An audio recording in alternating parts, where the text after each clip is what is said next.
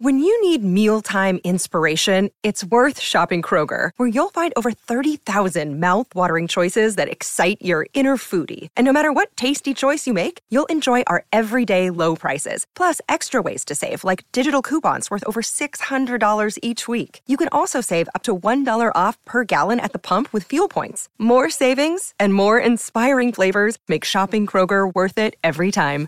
Kroger, fresh for everyone. Fuel restrictions apply. This episode is brought to you by Shopify. Whether you're selling a little or a lot, Shopify helps you do your thing, however you cha-ching. From the launch your online shop stage, all the way to the we just hit a million orders stage. No matter what stage you're in, Shopify's there to help you grow. Sign up for a $1 per month trial period at shopify.com slash special offer, all lowercase. That's shopify.com slash special offer.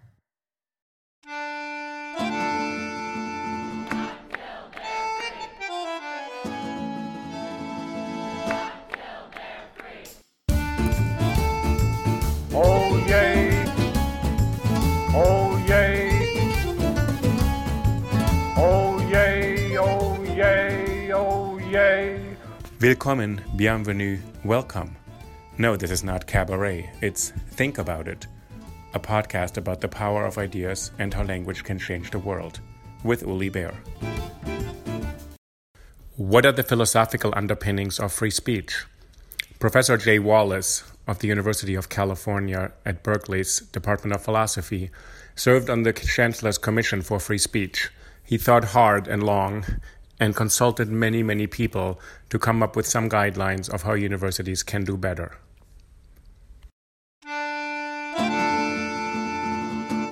Thank you. Today I'm here with Jay Wallace, who is a professor of philosophy at the University of California at Berkeley. You're also the Judy Chandler Webb Distinguished Chair of Innovative Teaching and Research, correct? Yes, that's right. So we're sitting in the in Moses Hall here, which I mm-hmm. presume is not named after the a biblical figure, but I don't know. Uh, no, it's not. It's mov- it's named after I think a professor of political science at the university right. who had some who, who actually has some from the contemporary perspective questionable associations with you know imperialism. Oh, really? Looking back, So it's one of those names that maybe will be changed It's in the future or debated. yeah, Okay. it's possible. Yes. And today is a big day at, at Berkeley, so it's move-in day Yeah. for about 7,500 new students, freshmen. I actually just dropped off my own son in a dorm. So it's quite an exciting day, and having about 7,000 new students, they are all aware, I think, they, most of them have gone to high school, maybe few are transferring in from later stages in life. They know what that the debates about free speech. Hmm. They are on social media. They're Yes. definitely exposed to all sorts of opinions. Yes. And I think a lot of people want to get to the the minds of these 7,500 people, right? Not just to Mm-hmm. Right. shape them to develop their own ideas, but also to influence them and give them something to think about, and maybe Mm-hmm. also sort of, let's say, what we wouldn't do in the university, make them think the way we think. So, Mm-hmm. as a philosophy professor, how would you start a conversation to not 7,500, but to freshmen coming to Berkeley who've been aware of these debates, have been aware of what happened over the last year, and we'll get to your role sort of in Mm-hmm. sort of helping the university think through it. But how would you start a conversation with 18 year olds who know there's a big challenge yeah. and you're going to be in the middle of it? So I Right. walked through Sproul Plaza. They're all walking through there right now, Yes. and they know that this was the site of these controversies a year ago. Yeah.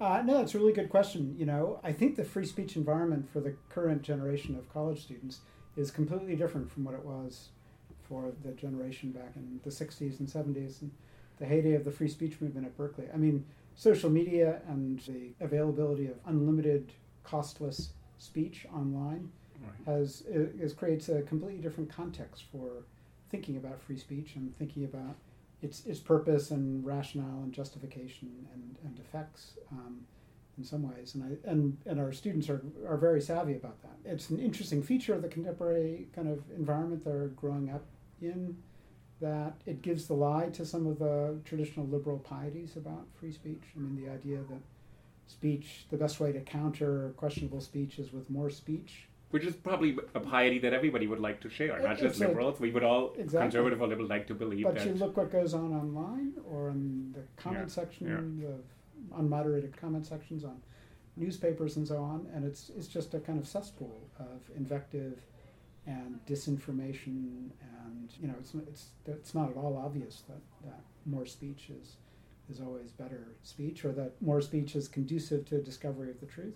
That, and this would be one thing they're coming to the university for to actually for example learn how to discover the truth or respect facts Yeah. or knowledge and I think so. Yeah, I think that's one of the interesting things for these students. They they come into the university from a context where they're bombarded with unlimited free speech online and on social media.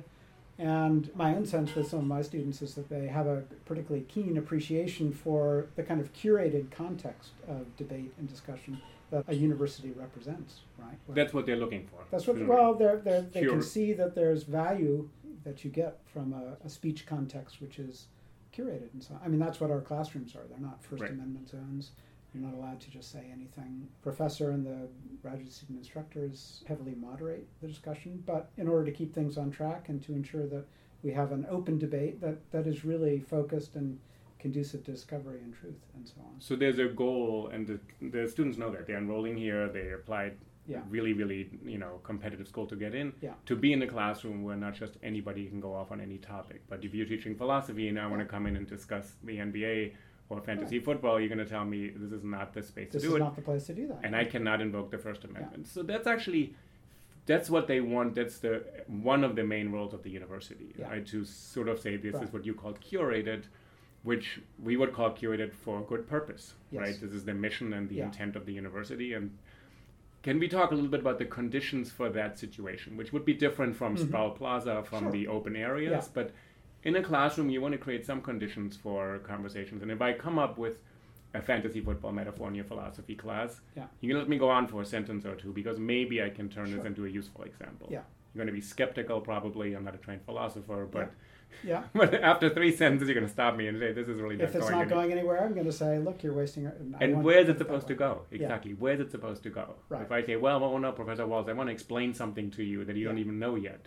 Right. brand new idea. I'm Yeah. increasing the viewpoint diversity here. Yeah, well, that's a good question. You know, I mean, it, it's got to be focused to engage with the subject matter that's under discussion in the course, and it's got to, um, you know, reflect some basic familiarity with the, the text and the issues that we're the text that we're discussing and the, and the issues that are the focus uh, in some sense. So, you know, one thing you're you're looking for when you're trying to moderate one of these discussions as a, as an instructor is just to make sure it's you know it's on track. It doesn't reflect, uh, you know, basic ignorance of the text that's under discussion. It's going to be, you know, it, it has at least a chance of being a constructive contribution to. And how open ended is this? If it's a search for probably not the truth with a capital T, Yeah. the one absolute truth, but Yeah. it's directed in a way. It's directed, sure, that's right. You know, I think in philosophy there is no single truth that we're looking for. We're looking for thoughtful perspectives on the issues that are, you know, at the center of our investigation. I think some of the views that people express are more plausible than others, but it's it's a different kind of inquiry from in, in some, some other parts of the So if we use the classroom setting as a kind of example, how speech is productively regulated or Yes. curated for a purpose, we're not Yeah. saying it's not infringing anybody's rights, Right. it's not even a legal conversation.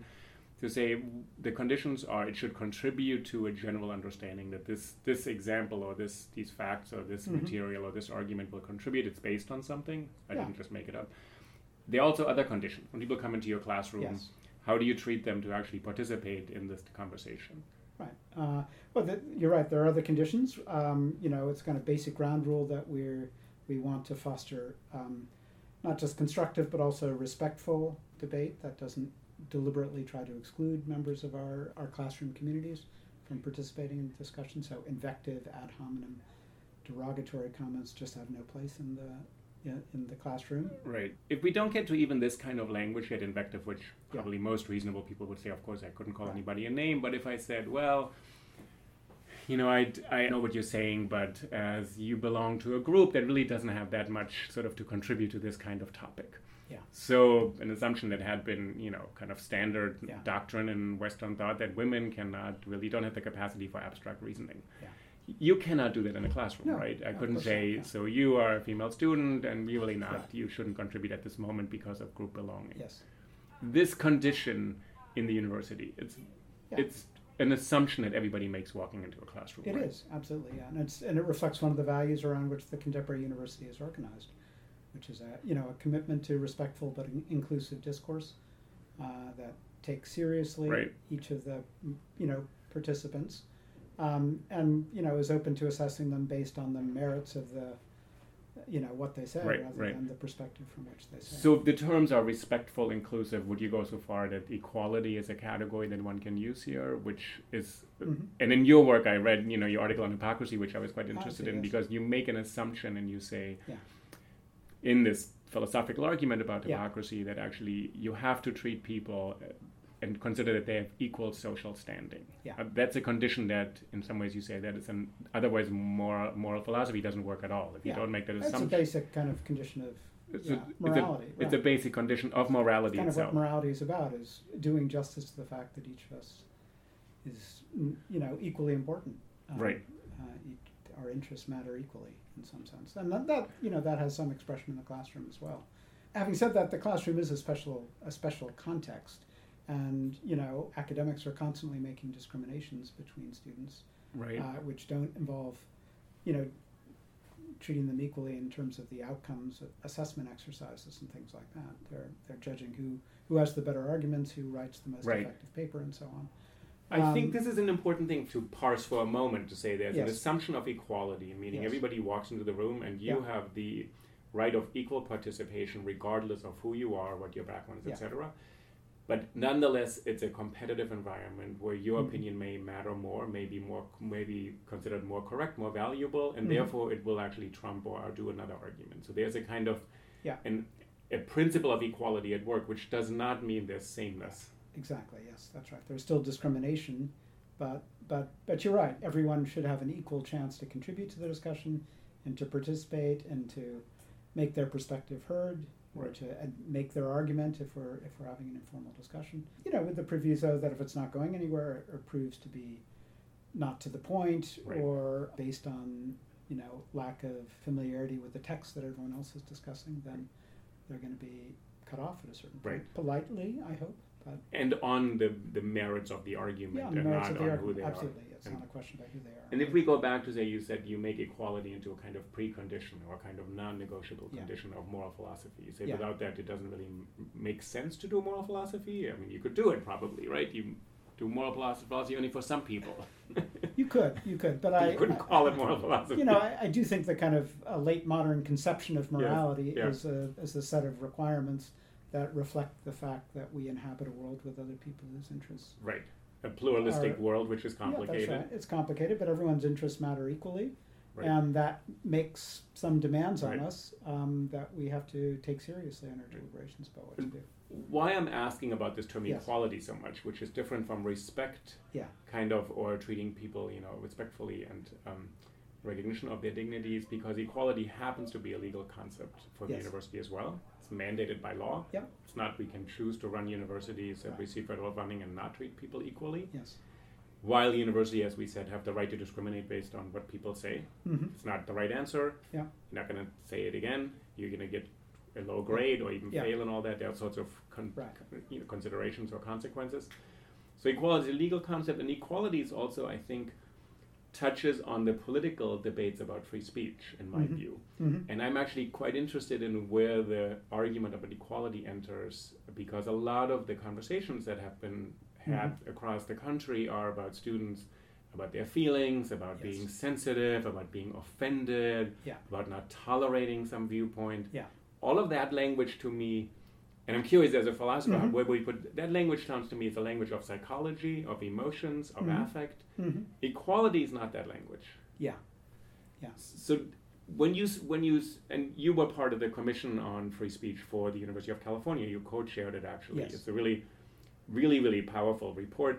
I read the report. You issued some kind of recommendations how universities Mhm. could navigate this complicated space. Yeah. Um, equality doesn't come up there. It's actually Yes. about tolerance and about sort of difficult speech and counter speech and all that. I'm kind of curious wh- if this classroom conversation we just had Yes. has a bearing on the larger university.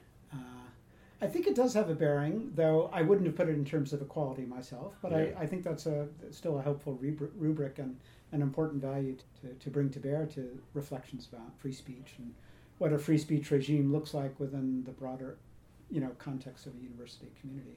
I mean, you you connected questions of legal questions of equality with these kind of psychologizing Right. terms that people use to, to characterize some of the effects of hateful Right. speech and invective of the sort that characterizes a lot of the most controversial contemporary political discourse and so on. You know, I think I think you have a point that I, you know I think a lot of people are concerned that speech, especially reflecting on the First Amendment absolutism in the United States and the idea that hate speech is protected speech under the First Amendment. You know, a lot of people are rightly concerned that you know speech is a as a kind of action and intervention, causal intervention in the world that does have effects on other people, and they tend to theorize those effects in terms of you know hurt feelings or causing offense to people Right. or causing them distress or discomfort Right. or offense or things like that.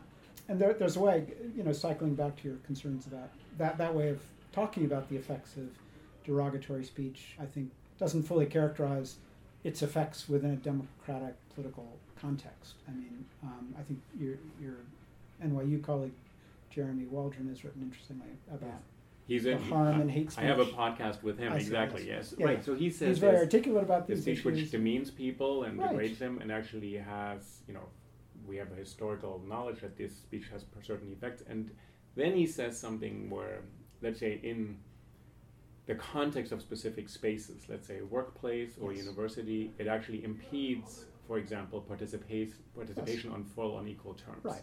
so then he takes it from this kind of Yeah. this let's say not just emotional harm, but actually it's demeaning and degrading and touches on what he calls dignity, which Yeah. is not a legal concept, more philosophical Right. in our in our kind of jurisprudence. And then he says, but that creates unequal conditions. Yes. If you are continually subjected to being called names, etc., or to be subjected to derogatory language, which Mm-hmm. Yeah. you know is targeted specifically at you as a member of a minority group, he says that has an impact on the equality clause, on the equality guarantees. Yeah. And what's interesting, can you ma- is what you're saying is this transition maybe doesn't quite capture all of the dimensions. I think it's one argument that's out there Yeah. that people have made, Mm-hmm. and then the other arguments. Yeah. And the, Yeah. the great thing I think about the students is, you know, you're gonna have seven thousand five hundred students, hopefully seven thousand five hundred Right. opinions. They're not gonna have one opinion. Yeah. Yeah. Yeah. They're gonna have strong opinions. Though. You're gonna have strong opinions. That's right. Yeah, but I mean, to come back to Waldron, I am sympathetic to his point that you know there is a specific kind of harm associated with hate speech and invective that I, I think is particularly significant because of its effects on excluding and denying the equal standing of members of complicated modern communities.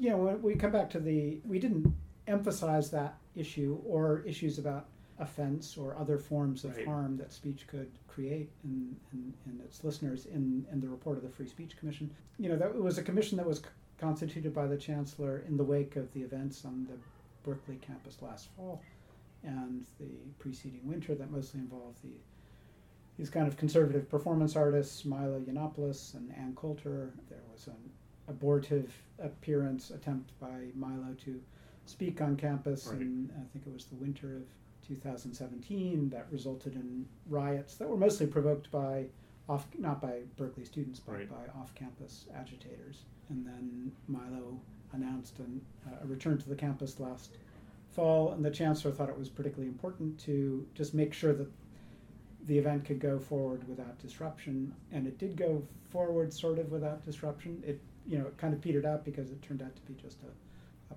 publicity stunt on Milo's part, but it cost the campus the security part of it cost the campus millions of dollars, four million dollars or something, Wow.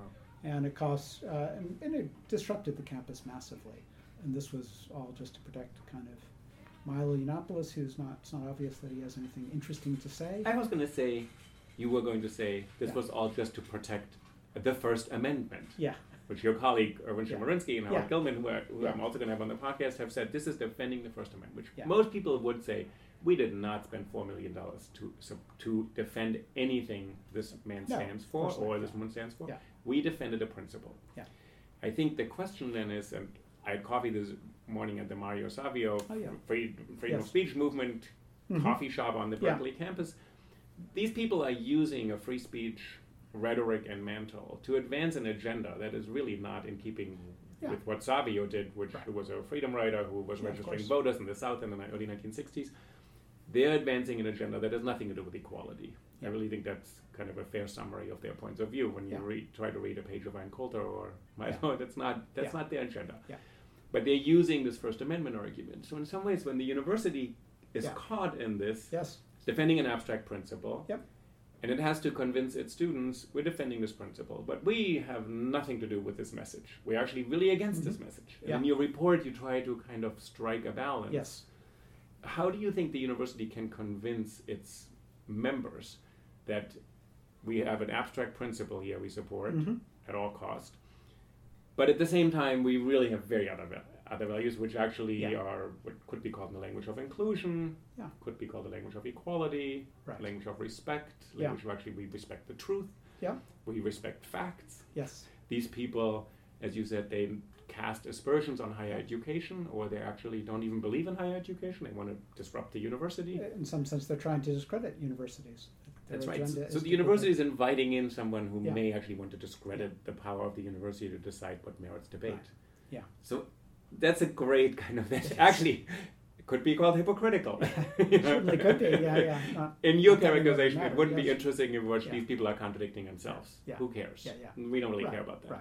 But it doesn't matter when it affects other people, Yeah. when they're dragging Yeah, the university right. into it. So the university now is turned into something that's inconsistent Yes. with itself. Yeah. No, I think that's I think that's what what is is interesting and challenging about these these free speech issues. You know, where we were operating uh, in in a constraint where you know American jurisprudence sees public universities as First Amendment zones. Right.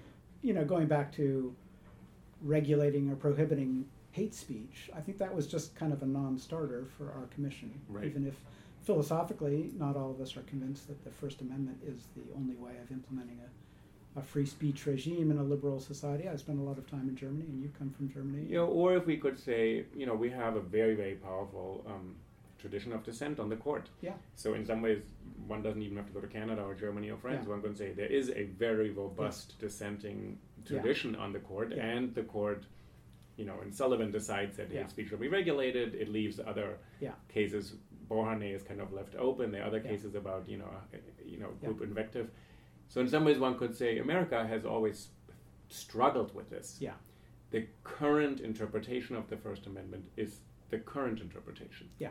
If we were somewhere else, people would not say the First Amendment is the best thing we have. They would say this is the wrong interpretation of Right. it. So there's, I think that's what's changed in the year, in this year, Mhm. that now people are looking at it and saying, oh, there's a way to interpret the First Amendment in a very simplistic way, Right.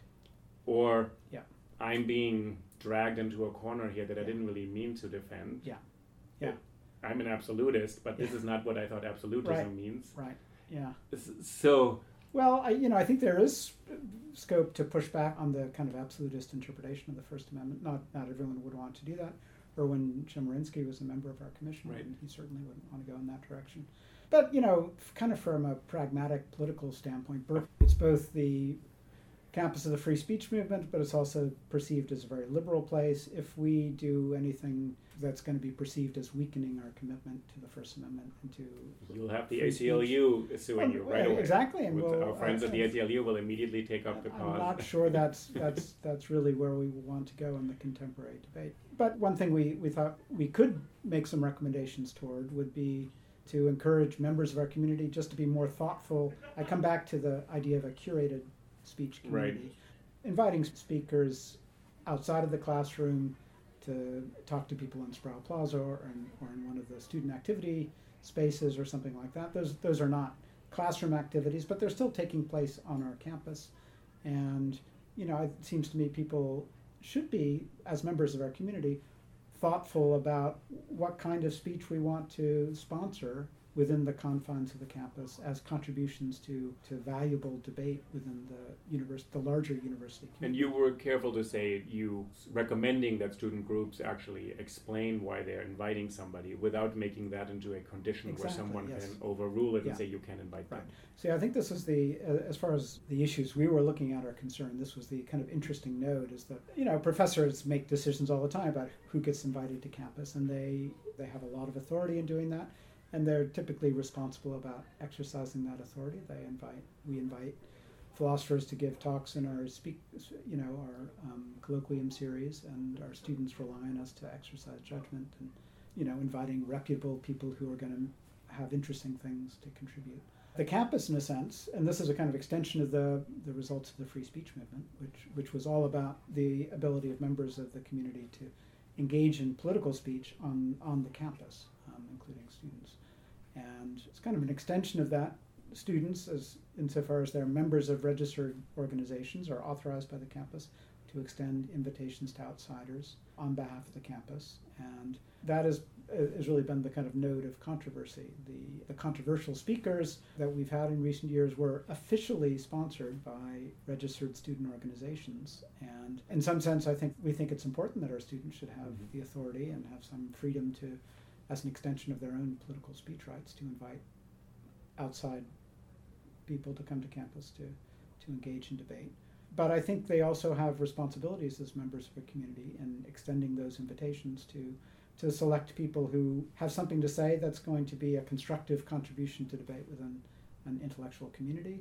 And they should give some thought about how they want to sponsor these events consistently with our principles of community. How do you think this, the fact that this has gotten so expensive, Yeah. is shaping this? Because in some ways, when I think about that, that the cost can escalate to millions Yeah. of dollars. I think it's not good for a public university to spend its money on there. You could No. have seven hundred thousand dollars. You could have fifty-two students from the Bay Area attend Berkeley for a year course, on those yes. scholarships. I looked it Yeah. up. So that's actually a lot of students who would really benefit. Probably you would Absolutely, think. yeah. And the university, in all of its materials, has this kind of value to say we want to make this education available to as many people who are qualified as we can. But in some ways, I think the money really muddies this conversation, not in, a, in the best way, because then people are suddenly saying, "Why are you spending this money on behalf of a principle?" But you have Mhm. other principles. It doesn't help, I think, actually, in a way. I actually think maybe it's a way for the public to become aware of it because money talks hmm louder Mhm. than other things, maybe. Yeah. Yeah. Well, it's a very difficult issue about how to manage. I think everyone on the commission thought it was ridiculous that we had to spend that much money. And this Um, seemed to be an unresolved issue a little bit from the report. Seems to be people yeah. were not totally clear what to make or how, what kind of recommendation to issue Yeah. here. Yeah. Say apply to the university Right. or apply to the governor, I don't know, of California or the state or Well, it, it's a it's a tricky thing. I mean, I, I think no one in the commission thought that it would be unreasonable to set a limit, an annual limit on what the campus is willing to spend to defend the First Amendment, right. as it were. You know, given that resources are limited, and Right. as you say, there are m- many other valuable purposes that. And, that, that and people would say just people would say defend the First Amendment with the exemptions that are in place. Yeah. Because no one could come here and defame people, Yeah. could spread low value speech, Right. promote child pornography, Yeah. obscenity. Yeah. All sorts of things are regulated. Yeah. Everybody knows they're regulated, but no one has a problem. So in some ways, Yeah. these extreme examples are useful. No one would say you could spend Right. seven hundred thousand dollars to bring a child pornographer to campus. Yeah. There are very few people in the country who would really say my absolutism goes this Right. far. They say Right. I recognize there's some need to regulate. Yes. But so after this, so you you spend a lot of time with members of the community listening to what their Mhm. perceptions were. How do you see this in the larger context of we live in a different country than we did five years ago, than we Yeah. did, you know, in 1964. So in some ways, Sure. I think obviously the Berkeley controversies resonate with the political Mm-hmm. Yes. culture of our country. Yeah. And every single time there's something Yep. that ignites into a kind of not just because of Yep. social media, but because Right. of the Well, the more immediate um, political environment, yeah. It's interesting. Yeah, I think there are a, couple of aspects of that that I, I would highlight. You know, I think one just is the, the fact that, you know, universities are in a some, some sense under attack. There's a kind of orchestrated campaign to discredit them in the public eye. There's a kind of facile narrative about them as being communities of intolerance elitism. and, uh, and that expertise elitism. is elitist. That's right. That I- knowledge is right. actually a group of a bunch of Right. detached ivy, Yeah. ivory tower, Right. you know, liberals who are Yeah. lording it over the rest of the country. There's a kind of right. attack on, Yeah. and that is a. Is, That's, is there any truth to that? That there's a kind of intolerance in universities? Well, I was going to say the other aspect of it is I think that and um, is uh, a sense that, that universities and places like Berkeley in particular, NYU is probably not much different, are not particularly hospitable to conservative, um, yeah, in terms of numerically, probably not, right? Yeah. You know, I'm sure we have generally tend to have more liberal leaning faculty and liberal leaning Yeah. students. A, a big question is is that because liberals go into academia or Yeah. because people who study a lot tend to become liberal? I, Yeah. I can't answer that question. you know? Right. I mean, but but I, it, you know, some of the exchanges I had with conservatives, there was a kind of a back and forth I had with Megan McArdle, who wrote a Mhm. blog po- blog post about our our commission's report, and it was it was kind of interesting to me because uh, as we went back and forth, was, she was very critical of the report, but she actually didn't criticize any of our recommendations because our in fact there was nothing Hmm. to criticize. We basically were vigorously defending the rights of conservative and other student groups to invite anyone they want, and the responsibility of the campus to defend the First Amendment. Um, uh, but she objected to the tone. We started out the report by criticizing Milo and Ann Coulter. And as I went back and forth with her about it, increasingly it, it became clear to me that what she objected to was that we weren't being, as a commission, sufficiently respectful of, as, as she thought of, uh, thought of it, the sensibilities and the the viewpoint of conservative members of our community, and she actually, you know, she she she actually, um, you know, accused us of uh, committing microaggressions. I thought this was kind of hilarious uh, against conservative members of the community, given. I mean, this is actually, I think this is w- where we are now, political culture, that a term will be used against its intended, Yeah. you know, uh, purpose Yeah. within minutes. Yeah. That now, you know, the greatest snowflakes are found on the right. Yes. It is instantly a microaggression if you Yeah. actually call somebody out. If you Yeah. actually say we don't respect someone's point of view, it's intolerant. You're not Yeah. respecting the First Amendment, and you think, how do we get out of this Yeah. kind of Yeah. Complete seesaw Right. of I have as soon as you criticize me, I'm going to turn this against you. Yeah. So, so it's interesting Yes. that you got sort of criticized for saying you being you're intolerant and Yeah, I mean, I think what we were doing in the in the report, we were defending the free speech rights of our students, but we were going to exercise our own free speech rights to cri- criticize, you know, some of the decisions to invite Ann Coulter or Milo Yiannopoulos to campus as as not very responsible on the part of our students because they don't have anything valuable to say. Um, and not- you think as university faculty and students and members of the community, it is your right to say what is valuable. Absolutely, speech. I think Actually, that's that's part. I come back to this issue of the curated speech environment, and right, rather than thinking in terms of harm necessarily or, right. or offense, I, I think we should think more about the value of speech within a university context. And you know, our students are have tremendous authority invested in them to invite outsiders to come to campus. Wait, is, if you but they should be making judgments for themselves about you know what people are going to be able to, to say something to Right. members of campus that will be a valuable contribution. And I presume you've been chair of a philosophy department. If you'd hired somebody and they're really unqualified, truly unqualified, you actually could not, you would not get support and you should actually not be able to run a department if you hire and appoint right. teachers who are not qualified, Yeah. which would be low value speech. It Yeah. would be speech. Right. Some people would even consider it maybe very Yes. important, conspiracy theories, who knows what, Yeah. you know, uh, it's, Yeah. you know. But in some ways, the category of that it has a value, Yeah. the, our legal system recognizes low value speech in a very specific way. Sure. It's very narrow. It Yeah. really is very, very narrow, but it does exist, and there's Yeah. speech that has no value. Yeah. Universities actually, their entire business is to Is say to- speech has value, That's what I'm saying. Yes. and some speech has more value than others. and and we want we, we want you know robust contributions from a massively wide range of perspectives, but that should be genuine contributions to debate and discussion on campus. How did your debate end up with this um, blogger where you sort of you're engaging and you're, you're, you're not tolerant enough of conservative students? And I, I see what what the point is to say. Very liberal universities, maybe the students don't feel they get a lot of hearing. They can sit on Sproul Plaza, can stand there, Yeah. you know, say, But they're definitely in the minority, and I and I And um, that seems to be um, a really difficult experience for yes them, yeah which is the experience of many people in this country all Yeah. the time. Yeah. So in some ways, Yeah. there's something to me when they Right. become very vocal, say, "We're the minority Yeah. here," and you say, "I can tell you who the minorities Yeah. are in many, many other ways in Yes. every university in America." yeah So it's interesting that this experience of being a minority results immediately in a complaint, Yeah. in a kind of outraged complaint. You're treating me unfairly. Right.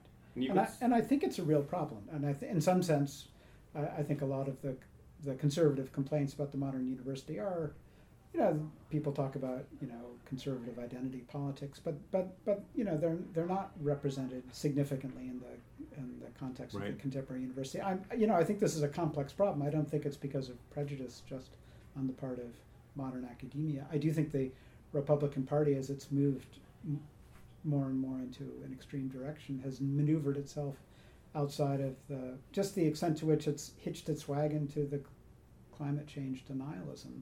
You know, there are vast spectrum uh, parts of our campus in the engineering faculty and the natural science sciences faculty. You know, the engineering faculty is filled with entrepreneurs who start up their own companies. They're not hostile to, you know, they're not wild-eyed leftists who are hos- hostile to, Right. you know, capitalism. A lot of them, I think, are kind of natural kind of centrists who would, you know, probably align with um, the Republican Party in a different era. But you know, if you're an academic in the contemporary world and the Republican Party is denying Right. uh, human contribution to climate change, you, you know, you've you've become you've kind of maneuvered yourself outside of the domain of kind of scholarly fact-based discourse and It's quite interesting that you that you bring that in because I think the discussion about how the university establishes value in speech hasn't involved the natural sciences quite as much. Yeah. And there's been the March on Science, and there's been some questions Yeah. of whether the president has appointed a science advisor or not, which he hasn't.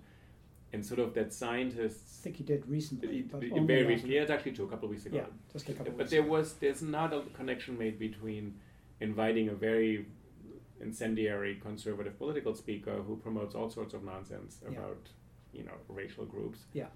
But inviting somebody who denies obvious science in some ways that wouldn't really fly necessarily, Yeah. but they don't see a connection there. Yeah. And I think what you said earlier that there's a kind of deep suspicion of the university. Yeah. I think that is the underlying theme of these speech debates. I actually Yeah, don't I think think, the speech right. debates are about a bunch of 18 year old sensitive snowflakes. No, I actually think no, I don't think they are. No. it's about the authority of people to Mhm. decide that some things are actually established and settled. Yeah. And we have to operate on that assumption. Yeah. We can't just reinvest and open that debate up. Yeah, I think the pro- there's there's that's certainly kind of undercurrent to these debates. That's very important. But anyway, you know, the, a, single campus can only do so much in the broader cultural. How do you think this is going to play out? Do you, do you anticipate that, uh, you know, sort of this, the Commission's report for the University of California may become a standard for some other universities? You said in this report, and I was very intrigued, you said the chancellor or, you know, whoever the provost or president of a campus would be, should probably choose to articulate the university's value when someone comes who really Yeah.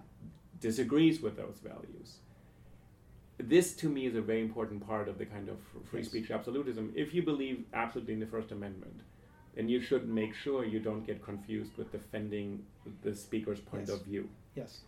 And I actually thought at that point you would have pushed a little more and said, mm-hmm. if the university has an extremist on campus, the universities should actually say something else, not just as a choice, maybe we'll Mhm. really disagree with it, but actually to convince its students to say, we're not doing this actually to demean you Yeah. we're doing this to respect the law. Yeah. And Yeah. this this is a, this is a kind of Yeah. more philosophical line than a legal line.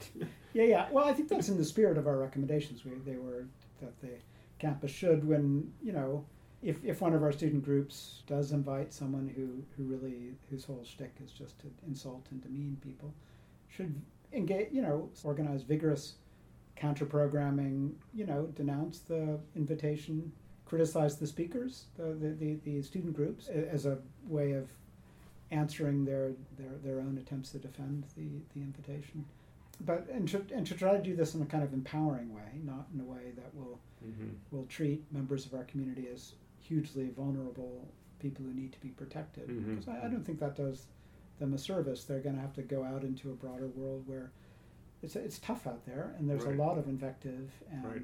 um, derogatory speech. And again, we come back to the online context. Um, Which is Uh, interesting that in, uh, that they're fully aware of it because they live in the Yeah. world. It's not like they've It's never their- they've been sheltered world. and suddenly Yeah. they're going to be let out when they graduate and walk out of Sproul Plaza and Yeah. suddenly there's the real world. The real world is very much here.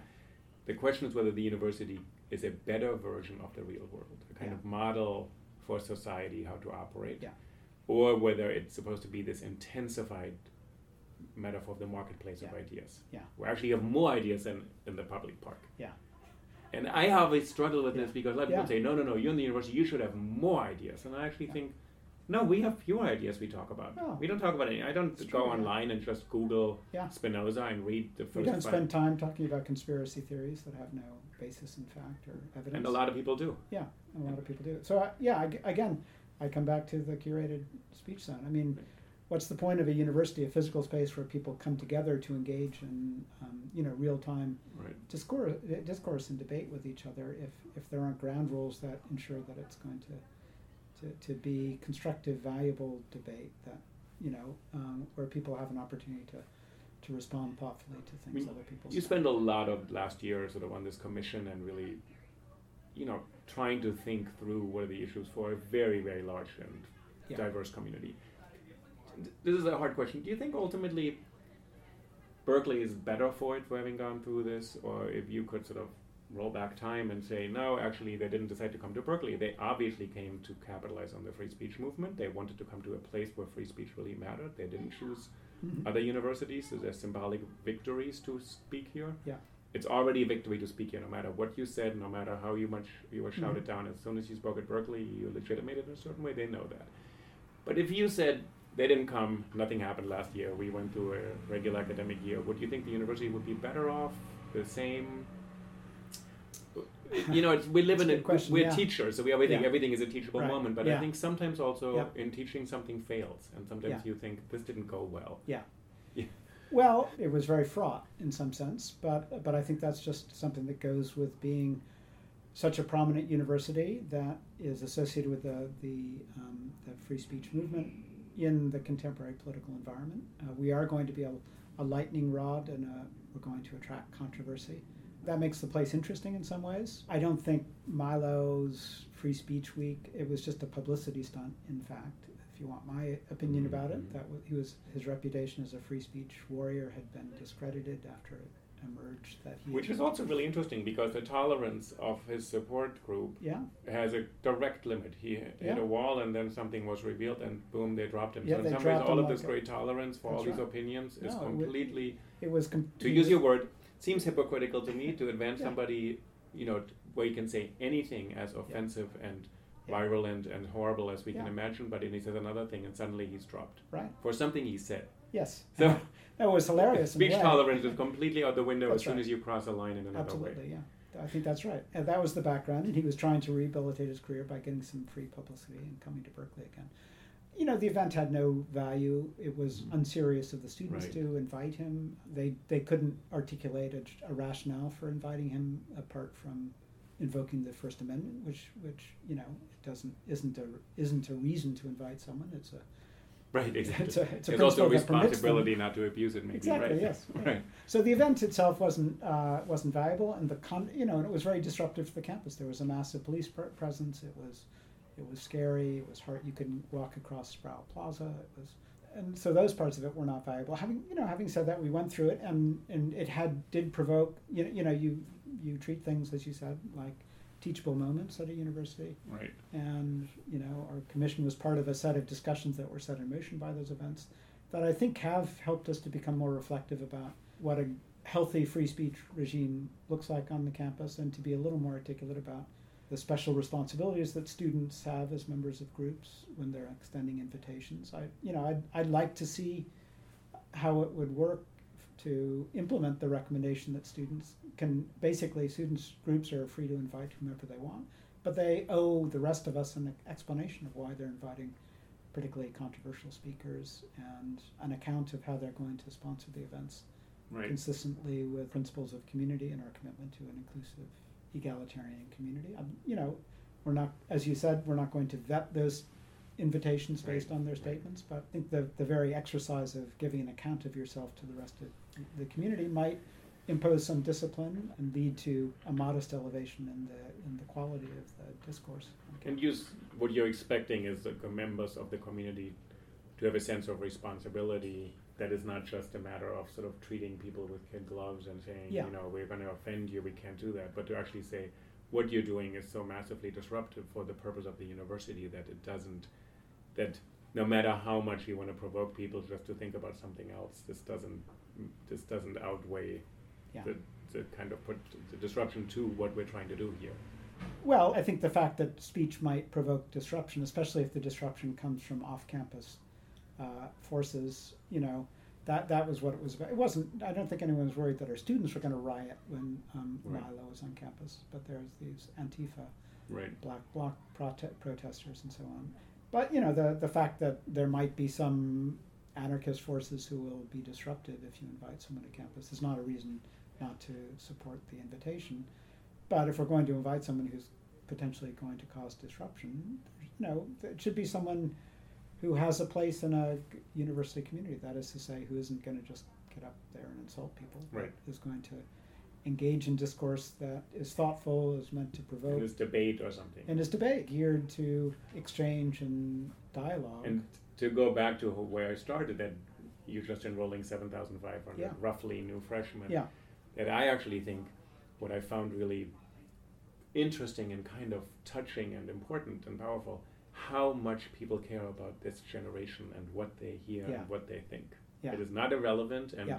in a funny way when you said earlier the university is kind of under attack and there's a lot of disparagement of the university as you know a kind of institution that shouldn't be trusted too liberal at the same time people care incredibly much yes. which is also i think a bit of a startling realization mm. for people in yeah. you know no offense intended in humanities departments or something mm. who think are pretty much utterly irrelevant and suddenly society mm-hmm. is Everyone obsessed cares. with who yeah. care who teaches yeah. you know history 101 right or what's on the syllabus of an english department yes. you know introductory seminar in the second yeah. semester and you think what is at stake is actually what what value society has what the next generation is going to believe and mm-hmm. i think a lot of it is also that there is a battle for this next generation mm-hmm. Yeah. in your in your report you kind of cite the sort of opinion polls of what the students think and i think it's quite interesting that actually yeah. that the students cannot just be given a kind of um, boilerplate sentence the first amendment is good for you it's always yeah. been good for you yeah. which is i think the mario savio tradition say this was in in the best interests of our nation's highest principles yeah. and now they're saying really yeah. you have these clowns coming and right. they're defending our highest principles it doesn't sound like that to me yeah they're denigrating me, they're denigrating my friends, they're actually mm-hmm. racist, xenophobe, misogynist, yeah. you know, these mm-hmm. people are not what we want to uphold. Right. So I think this is actually a debate about a generation's yeah. values, yeah. much deeper than mm-hmm. they have no tolerance or something. This is about yeah. what our country is committed to, really. Yeah. Uh, no, I think that's that's a that's a really important part of the background, and I do think the university should be locations for robust debate across a wide you know spectrum of ideological and political views. Um, another of our recommendations is that the, the campus should should sponsor you know high profile right. events that bring in and there have been some of these events you know high profile conservatives. Yeah, I walk through the hallway. You have posters here, of sort of across the aisle, yeah. like from yeah. you know two sides of the political spectrum. But these are respectable people. Yeah, You've invited well, that, people, well, that's the very thing. conservative speakers with Yeah. very liberal speakers to debate. Yeah. That's right, but uh, but that's fine. I mean, that's the kind of debate we want. We don't want conservative, you know, self-promoting performance Right. artists. To, I think this is what people have said to me a lot of times. So, who are you to draw the line to call somebody a performance artist and somebody else respectable? And you say, well, that's my profession. Yeah. That's why I'm well, training, and that's and, what I do. my, and our judgments about these things are, are fallible, as everyone's are. Right. So I, again, that's why we're we're not calling for the university to set up a tribunal that will decide whether an invited speaker right, right, right. is really going to contribute valuable speech if they're invited to campus. We're, we're just calling on people to start to be reflective about the, the kinds of value of the speech that they're trying to promote and sponsor on campus. Right. And to give an account to themselves, to Right. engage in a kind of meta discussion about, not just about. Uh, And to the best of their abilities. They're yeah, to the best of the So they're learning, be so they can explore Tell- things. Tell us why you're inviting Milo if you're gonna if you Right. insist that he's it's important to bring him to campus, and and it's not an it's not going to be an adequate justification to just cite the First Amendment. Right, right. What is his life experience that makes him an important perspective? You know, I think this is a further aspect of the culture, the broader culture, that has to do with the trajectory of the Republican Party. Is my that's my own personal di- diagnosis that that makes this a little bit difficult because the, so many contemporary conservatives are not really in, interested in good faith debate. They're interested in trolling the liberals, basically, and the student, you know, conservative I think groups. it's a large debate we have in this country right now is, you know, when they go low, you know, Yeah. Michelle Obama recommended we go high. She spoke from a very specific position of who she Yeah. is and how she's been trolled for Yeah. eight years straight. Yeah, And so in some ways, I think she wasn't saying it as a kind of abstraction. Everybody should. right. And what you're saying is, well, if they keep on going low, your high ground doesn't really register because actually what plays on the internet is sensationalism, you know, Yeah. sharp rebuttals, very quick. Yeah. So in some ways we can see that right now. So Yeah. th- this discourse. Right. I want to thank you for taking the time.